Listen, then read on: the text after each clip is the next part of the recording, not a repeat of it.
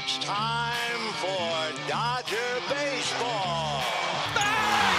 Bang! Oh, what a shot from Curry! There it goes!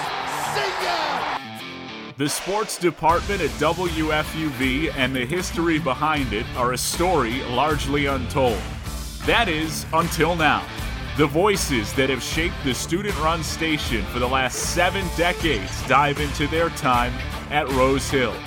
This is the Off the Air podcast, the legacy of WFUV Sports. Welcome to another edition of Off the Air as we continue to dive into the legacy of WFUV Sports.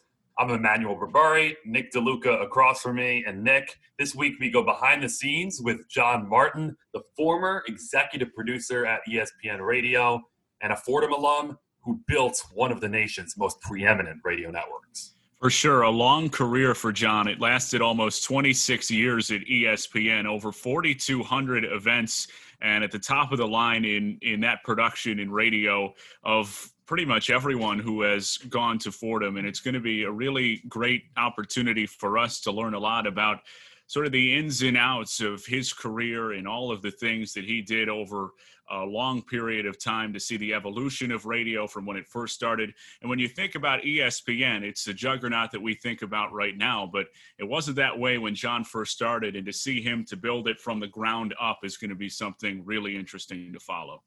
And speaking of ins and outs, John, not someone who knew exactly what he was going to do when he walked into the Rose Hill campus at Fordham, but stepped into the halls of WFUV. And Nick, you really discovered a passion. Yeah, it's something that we've seen from a number of our guests. Yes, you get those lifers who know that they want to do it from age five or something like that. But then there's also those handful that come in and didn't really know what they wanted to do. And you sort of happen upon the radio station, a chance encounter, or listening to WFUV, and you sit there and say, Well, I, I think I can do that. So it, it's going to be really interesting to get his take on that. And it's just something that we've seen from so many people and somebody who built such an illustrious career to think that he didn't have his heart set on that from an early age is pretty interesting.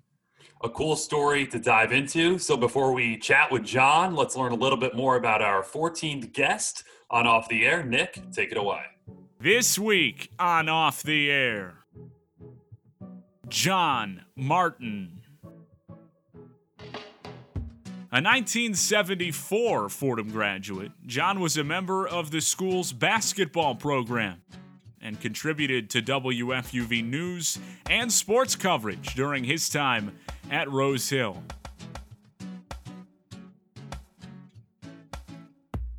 Following his graduation, John got his start at Sports Phone before becoming a producer and on air talent at RKO Radio, United Stations, and Unistar Radio.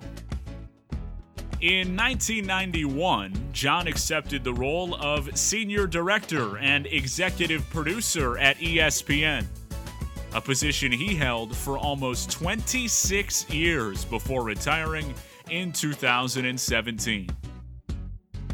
Martin is also a 22 year member of the Metropolitan Golf Writers Association. Here's the Off the Air podcast with John Martin. John, thanks for being with us.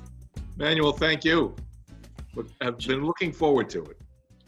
John, you look back at your career and you look at this year. How does this compare with anything you think sports and the world as a whole has gone through? Doesn't. No comparison. Uh, and you know, in, in many ways, I, am thankful that I'm I'm a, retired from full time because uh, a lot of the stuff that uh, somebody that was in my position would have to deal with these days uh, it's just been incredible. Uh, from uh, uh, you know, are they going to start up? Are they not going to start up? Starting up, and then um, the NBA players at one point considering just uh, canceling the whole season uh, in the wake of you know uh, what happened in Kenosha. Uh, so uh, and and that in also with producing things from you know remote in-house uh, and and trying to set up that set that up and coordinate with on-site to try and get some ambient sound and real-time pictures for, for the people who are calling the games.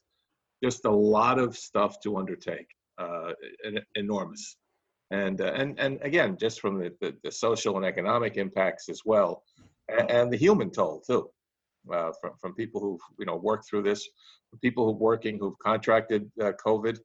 So uh, crazy, totally crazy.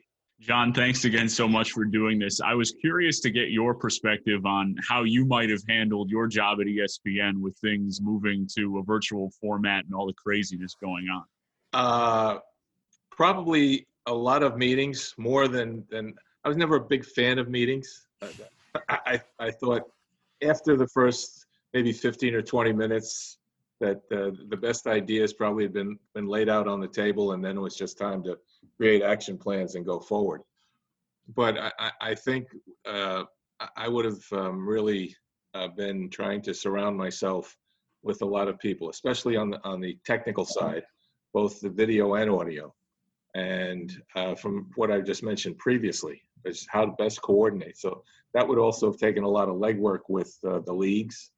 Uh, the NBA, I think, as you can see from the the, the telecast, uh, has been phenomenal. No surprise uh, head and shoulders, I think, above everybody else. NHL has done a great job too. But you, you see how the NBA added in the virtual fans and the uh, ambient noise, and know they've been able to separate people on the benches, etc.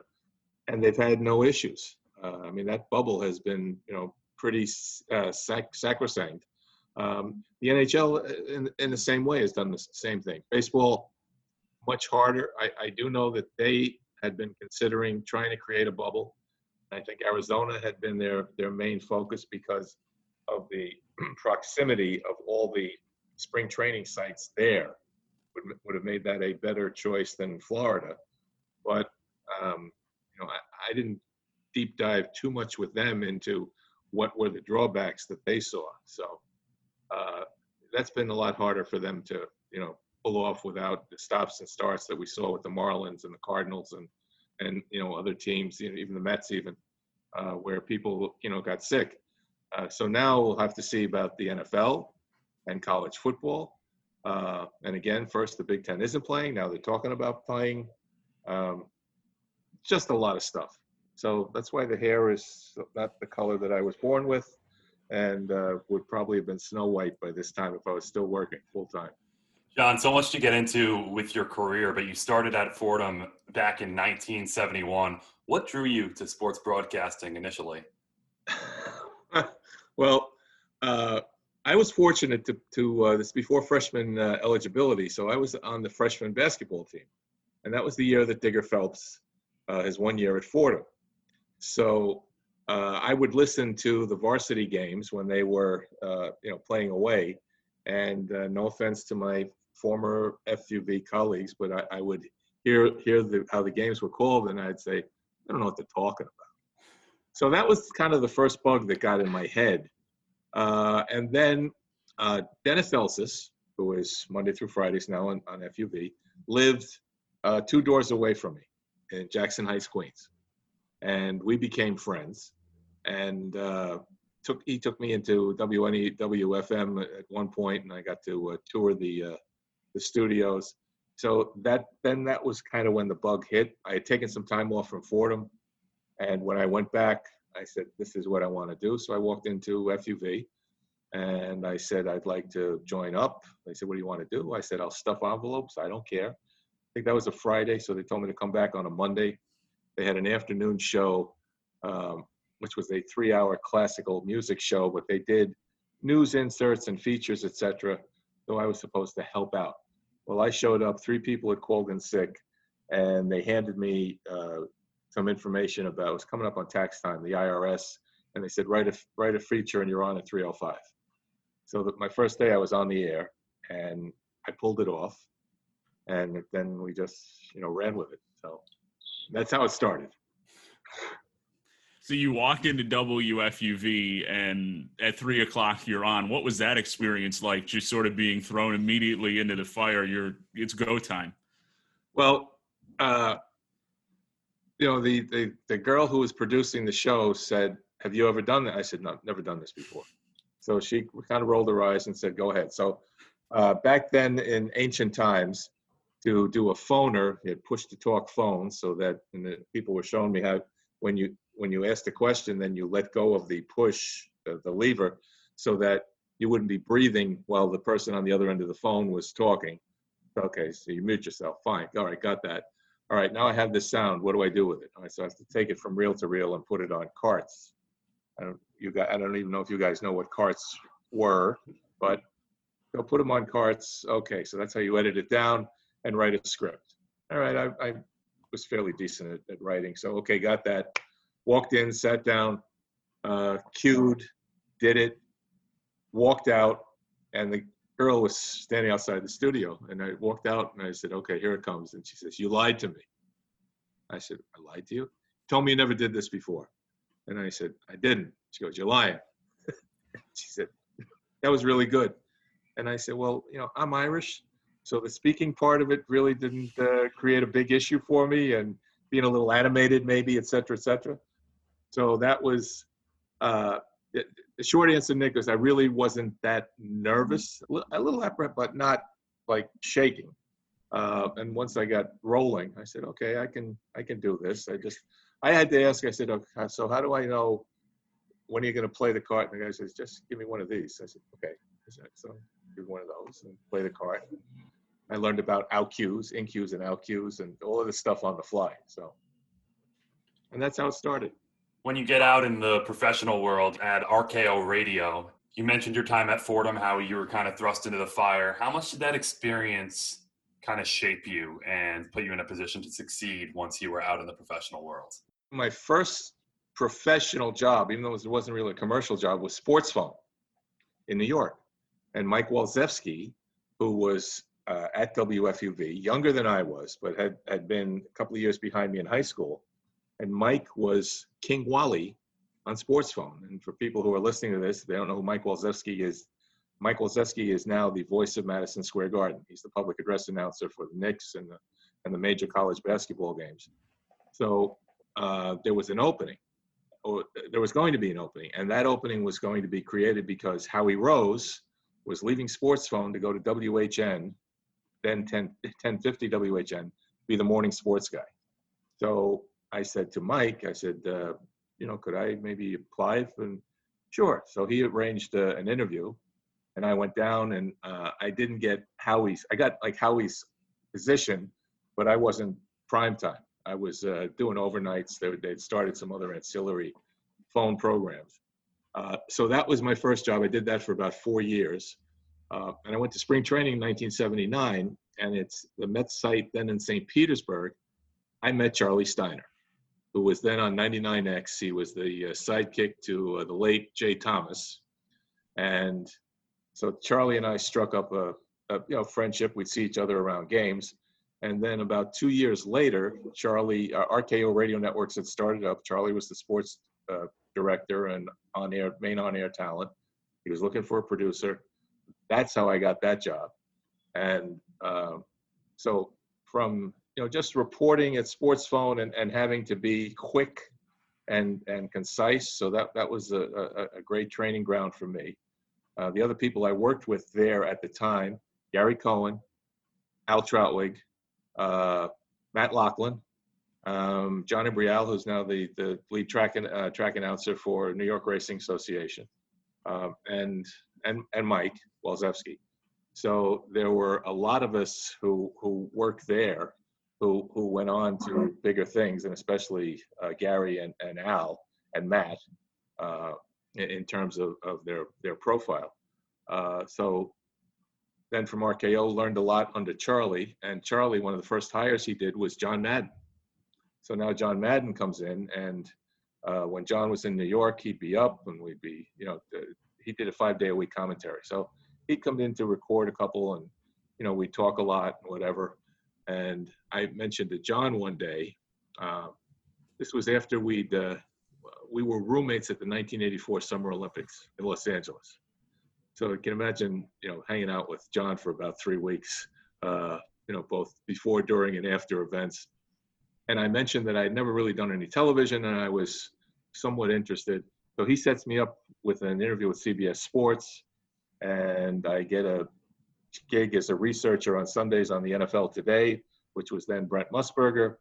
Uh, and I did the first year, and then the guy who was what they call the chief scorer, he was the guy that did the uh, index cards and made sure that all the information that Brent got, you know, was, was accurate. That guy was leaving. They asked me if I thought I could do the job. I said, yeah, sure I can. So I became the chief scorer for a couple of years, and that was my entree with Brent. And then fast forward 1991, I uh, start at ESPN Radio, and a few years later we get play-by-play, and Charlie Steiner's my Sunday night baseball guy, and Brent Musburger is doing the uh, NBA on ESPN Radio, and, and I'm, you know, the, the, roles have flipped. So, uh, again, it was progressive. Uh, every step along the way, I learned something, and again, I was fortunate enough to be around really great, great people. Some some of the, the, the top flight people uh, in the industry. Uh, so not not only just the ins and outs in broadcasting, but uh, career stuff and you know life stuff as well. So I, I don't want to harp on this too much, but I don't know that I can get Oh, I can let you get away with not talking about a weekend with John Madden and your interactions with Brent Musburger. You, you mentioned that it sort of really helped you and, and, helped you shape your career going forward. What were some of those things that really were helpful to you learning from some of the best people in the industry early on in your career? Well, John, for instance, and i have never forgotten this. Just one time was like, you know, you know, Johnny, what do you want to do?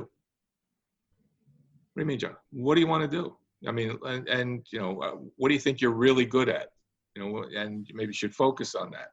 And I had never drilled down and focused in on that. So that got me to thinking, okay, was I, you know, really obsessed with being on air? Should I really, you know, pursue this whole hog or, um, you know, I, I like the, the production side. When we did the Olympics, I wrote um, features uh, that John voiced. And, and I also wrote his commentaries during the Olympics. But I mean, we would sit down and discuss, John, what do you want to say? And that, that the only reason that I wrote them, because John always wrote them out longhand, uh, otherwise, was just because of time crunch. So, John, what do you want to say? Okay, fine. And then I try and put that into a two minute thing. I try and write it like I thought John would say it in Maddenese. How's that? And we'd record it. So, so that whole thing about focusing in on what do I really want to do, you know, at, at that point. Uh, and with Brent, uh, the, the, whole, both from being um, on the set at the NFL today and watching how he worked in terms of storylines and impact of situations and how they not only impact or germane to the, the, that particular game, but impacted uh, other scenarios or other situations around the league. So learned not to be have like blinders on, but to see things bigger picture. Uh, and uh, Brent's, uh, how should I say this? Suspicions about, say, what we were being told or what we were seeing, and what we thought might really be going on uh, in terms of uh, athletes' conditions or um, front office stuff or whatever.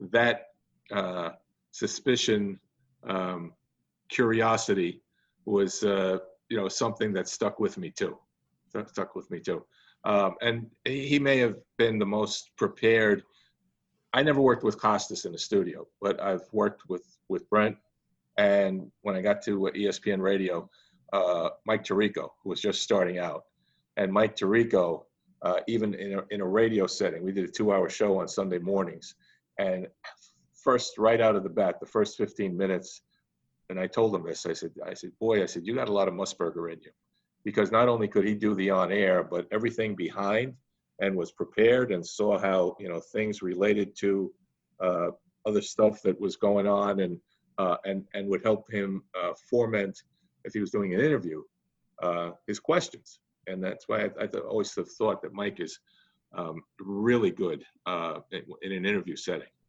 you mentioned the relationships that you were able to forge over time. What aspect sticks out the most to you in, in terms of what you cherish the most once you we're done with your time leading the charge at ESPN Radio? What we created. Uh, now, now, when I started out, we were just talk shows, and we were just uh, Saturday Sundays. We did uh, seven hours Saturday and Sunday evenings, 6 p to 1 a Eastern. We had a two-hour sh- uh, show on Sunday morning, 7 to 9. Uh, that was we started January 1992. 1994 was when they started to expand, and you know, and, and ultimately either I forget if it was that year or maybe a year later with 24/7, and uh, our first play-by-play rights were NBA 1995-96 season, and that coincided with the second Jordan three-peat. And and my whole focus uh, when I was you know given that um, to lead, and, and again it was just the NBA to start. 1998 we'd get baseball, and then we got college football, and then just you know snowball. Uh, but my my initial focus was to make sure that we were every bit as good as ESPN television, that our, that our productions and our values were every bit as good as television. And uh, I was fortunate that I had a huge talent pool to to choose from, plus you know people who were on the outside at this point but wanted to become part of what we were doing, and had great um, young people inside who were uh, really eager to learn uh, and good people. And one of the, the best compliments I got over those 26 years, Emmanuel, was from outside. Some people, some people inside the company, but from people outside, from NBA people or baseball people, said, "You have great people. You have great people." And I used to say, "Well, I have an aversion to jerks." But but but it was a big thing with me because um, I mean you you guys are you know starting out, but I'm sure that you've seen it. Uh, you know, th- there's so much ego uh, in in this business, uh, and and people that and, and great ambition is great. You know, trying to get ahead. Some people are really good at it; they don't wear it on their sleeves. Uh, other people they have it front and center, and they'll put it right in your face, and they'll do almost anything to make sure that you know they reach their goal, and even if it's at the expense of yours, uh, and even if it's not on, on, in the best of uh, circumstances okay? So uh, you know ultimately by the time i i left um, there was uh, you know they had a, a, retirement thing and of course they had people you know with you know saying nice nice things about me. Uh, but they were all i mean I, knew they were sincere because there was no upside to telling me how great i was now because i couldn't help them anymore uh, but uh, so so that's that's the thing that that I take away, and I think you hear that with a lot of people who walk away from from any job. It's the the relationships and the people you worked with, and and a certain sense of pride too in in seeing some people that um, you know you you helped mold and shape, and they've gone on and and uh, you know they're doing some great things in in their own right. So that's it for me. if my understanding is correct, you oversaw, I think it's close to 4,200 event, oh, the production of 4,200 events is the, at ESPN Radio. Is there any chance that you have a favorite or most memorable one throughout your time? I have a lot of memorable ones. Uh, and, um, you know, the, if you watch The Last Dance, um, was that back in March, I think ESPN aired that.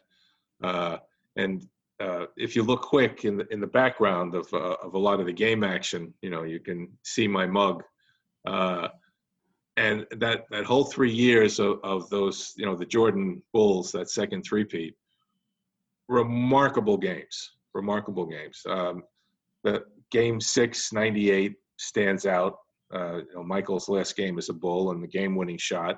If, if right after the steal of Malone from the back, uh, off Malone from the backside the year before game five, the flu game, uh, Quinn Buckner, who was my sideline, one of my sideline reporters, had come to, out to me um, about an hour or so before tip off and pulled me aside, and and he said, he said Michael may not play, and I said, he died. I said, because if he's not playing, then he passed away. There's no way Michael Jordan is not playing. And he explained to me that food poisoning or whatever, they weren't sure, but he was lying inside in, in, in, in like a trainer room, lights out, may not play. And when he finally came out to warm up, when you looked at him, it was clear, okay, that he is definitely not himself. And he still scored 38 points. And, they, and, they won the game and they went back to Chicago and Jameson wrapped that, you know, that one up in, in game six. But so there are a number of, of Bulls games. Uh, the uh, Vince Young National Championship, Texas over USC, was a phenomenal game. Um, the 2001 World Series for everything that it was on the heels of, of 9/11, you know, here in New York, uh, and those seven games, and especially uh, games four and five at, at the stadium when, when, you know the Yankees look like okay, they're done, and you know rabbits rabbits just keep coming out of the hat, and you know Jeter gets the the, the tag Mr. November um, off that series. Um, we, we did you know Kentucky derbies, um, you know some some great stuff there. Uh, you know, and we more recently we started to do uh, NFL, and you know there are you know Sunday some great some great games there too.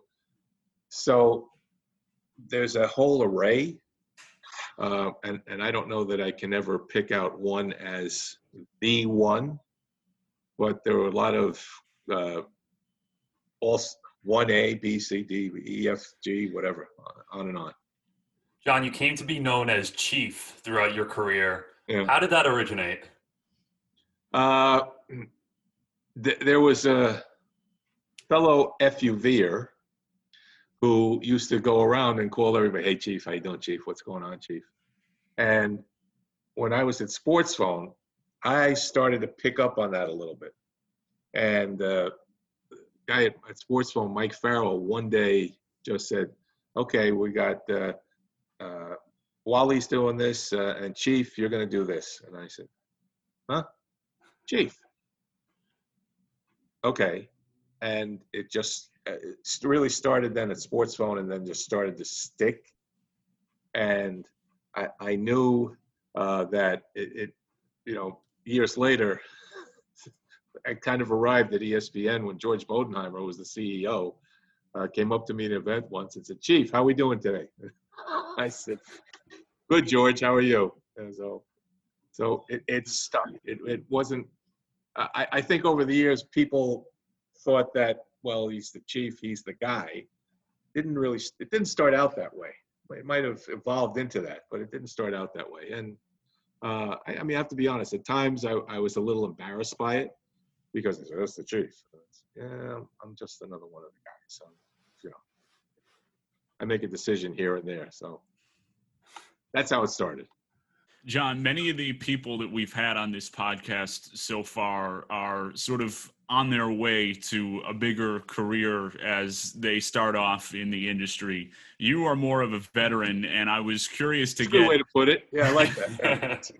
You're done. I was I was curious to get your advice as someone who's kind of been through it all uh, for anyone who wants to enter the broadcasting field. Uh, look, I, I think any field that you're going into is, um, y- you know, presents obstacles, tough to break into. I think this field probably more than than any other. Although, with how things have expanded over the years, with with I mean, what we're doing now, podcasts, uh, there there are a, a, a greater number of uh, positions and and I think career choices to choose from within within the industry.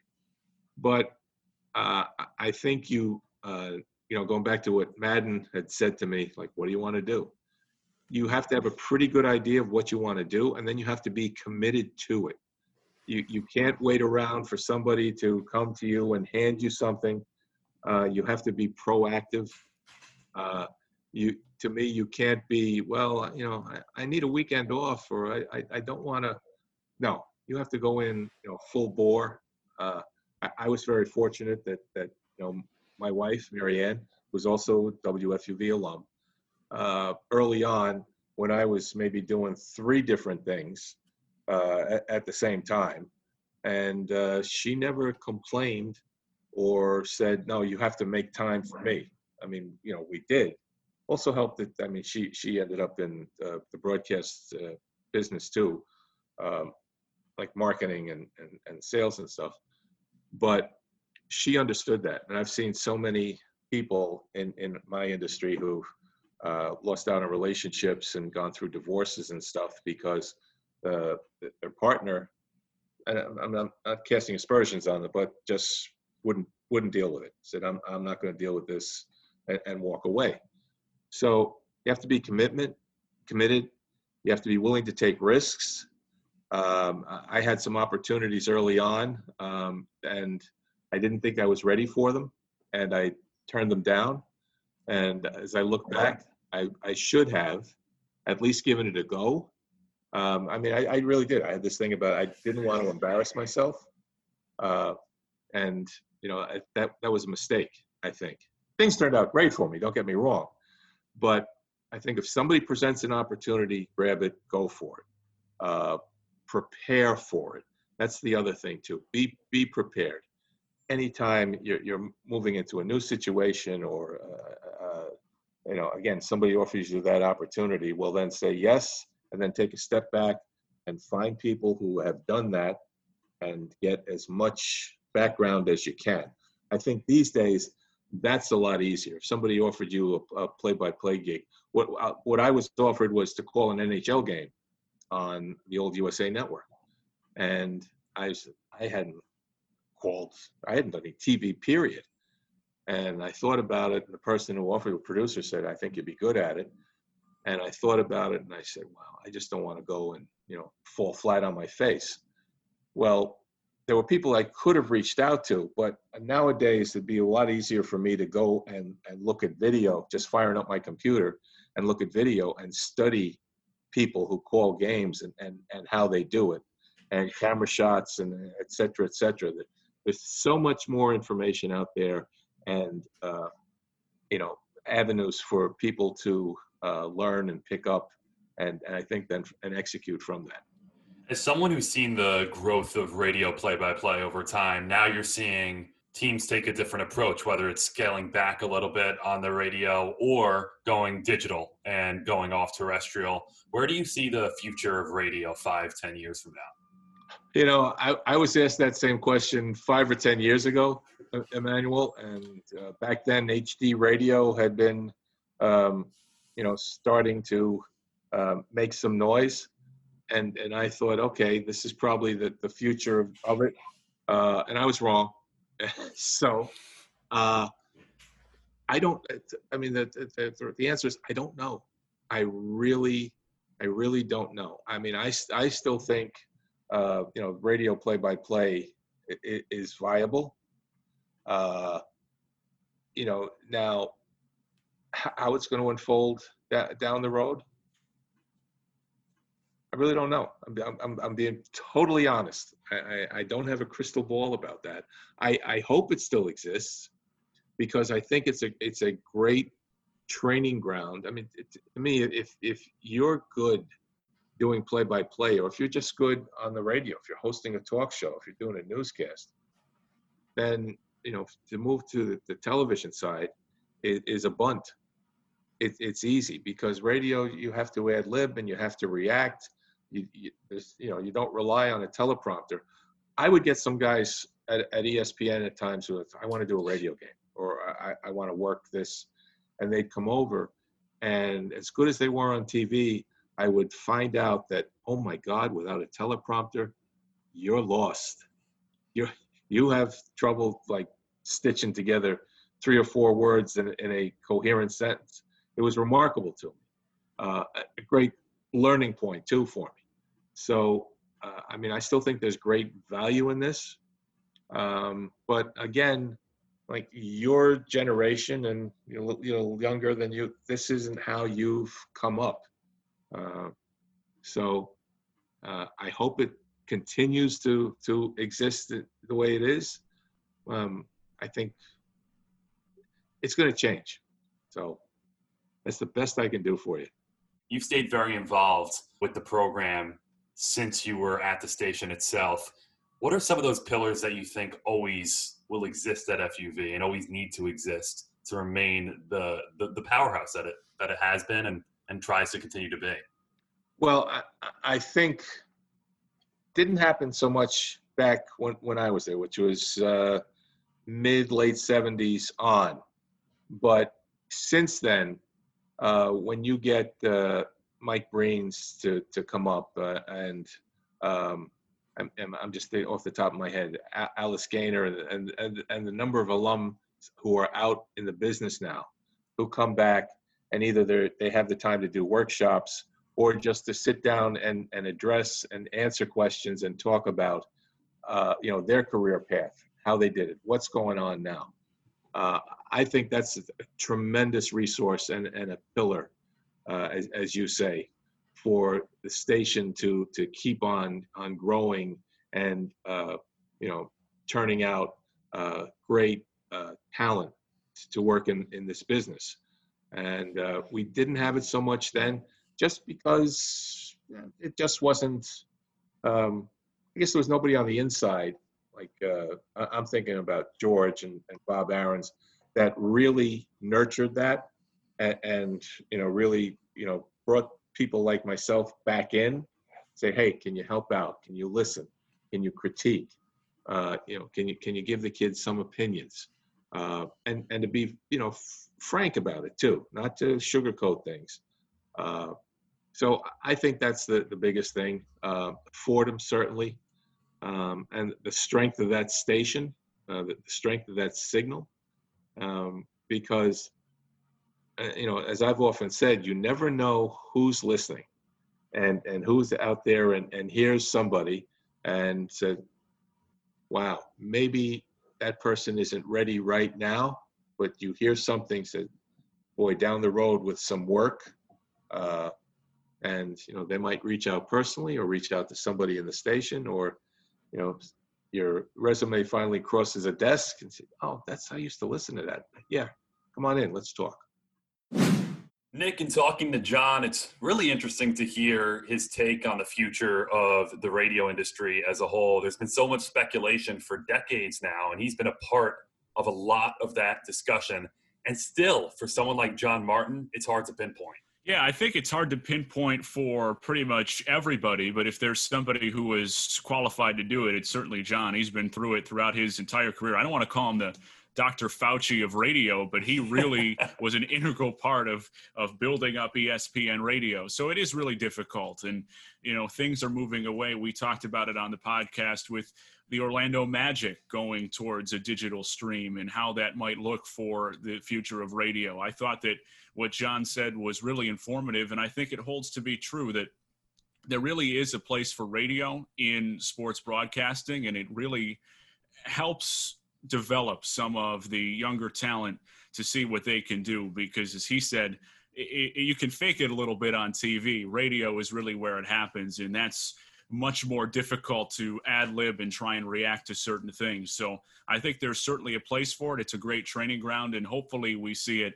uh, continue in a positive trajectory I think that's a really important point. There's always a place for radio. It's just a matter of what platform. And speaking of platforms, you have a place like WFUV that looks to churn out the next generation of sportscasters. John emphasized that the workshop guests, the engagement with alumni, is something he's always taken pride in and FUV should always take pride in if it wants to be strong into the future. And to me, it's so crucial because you learn so much from so many of our alumni and all the experiences that they have had. And when you talk about our business it's it's about the experience. How many times have you heard well just get reps. Do this over and over and over again and you'll get a better understanding of how to do it. And i think that you get a sort of experience by talking to the people that have gone through it and that's something that's unique to fordham unique to wfuv and is not certainly something that you're getting everywhere. And you can almost feel like you've called some of the games even though you didn't you get an understanding of how the thing works. And i think that that sets you on a path to be successful. How many alumni have we had on this podcast saying well the guys that went before me were really helpful in getting to me where i wanted to go Happy you could join us on our 14th episode of Off the Air with John Martin. You can catch every episode on WFUVsports.org or wherever you get your podcast. For Nick DeLuca, Emmanuel Berbari, we'll catch you next week.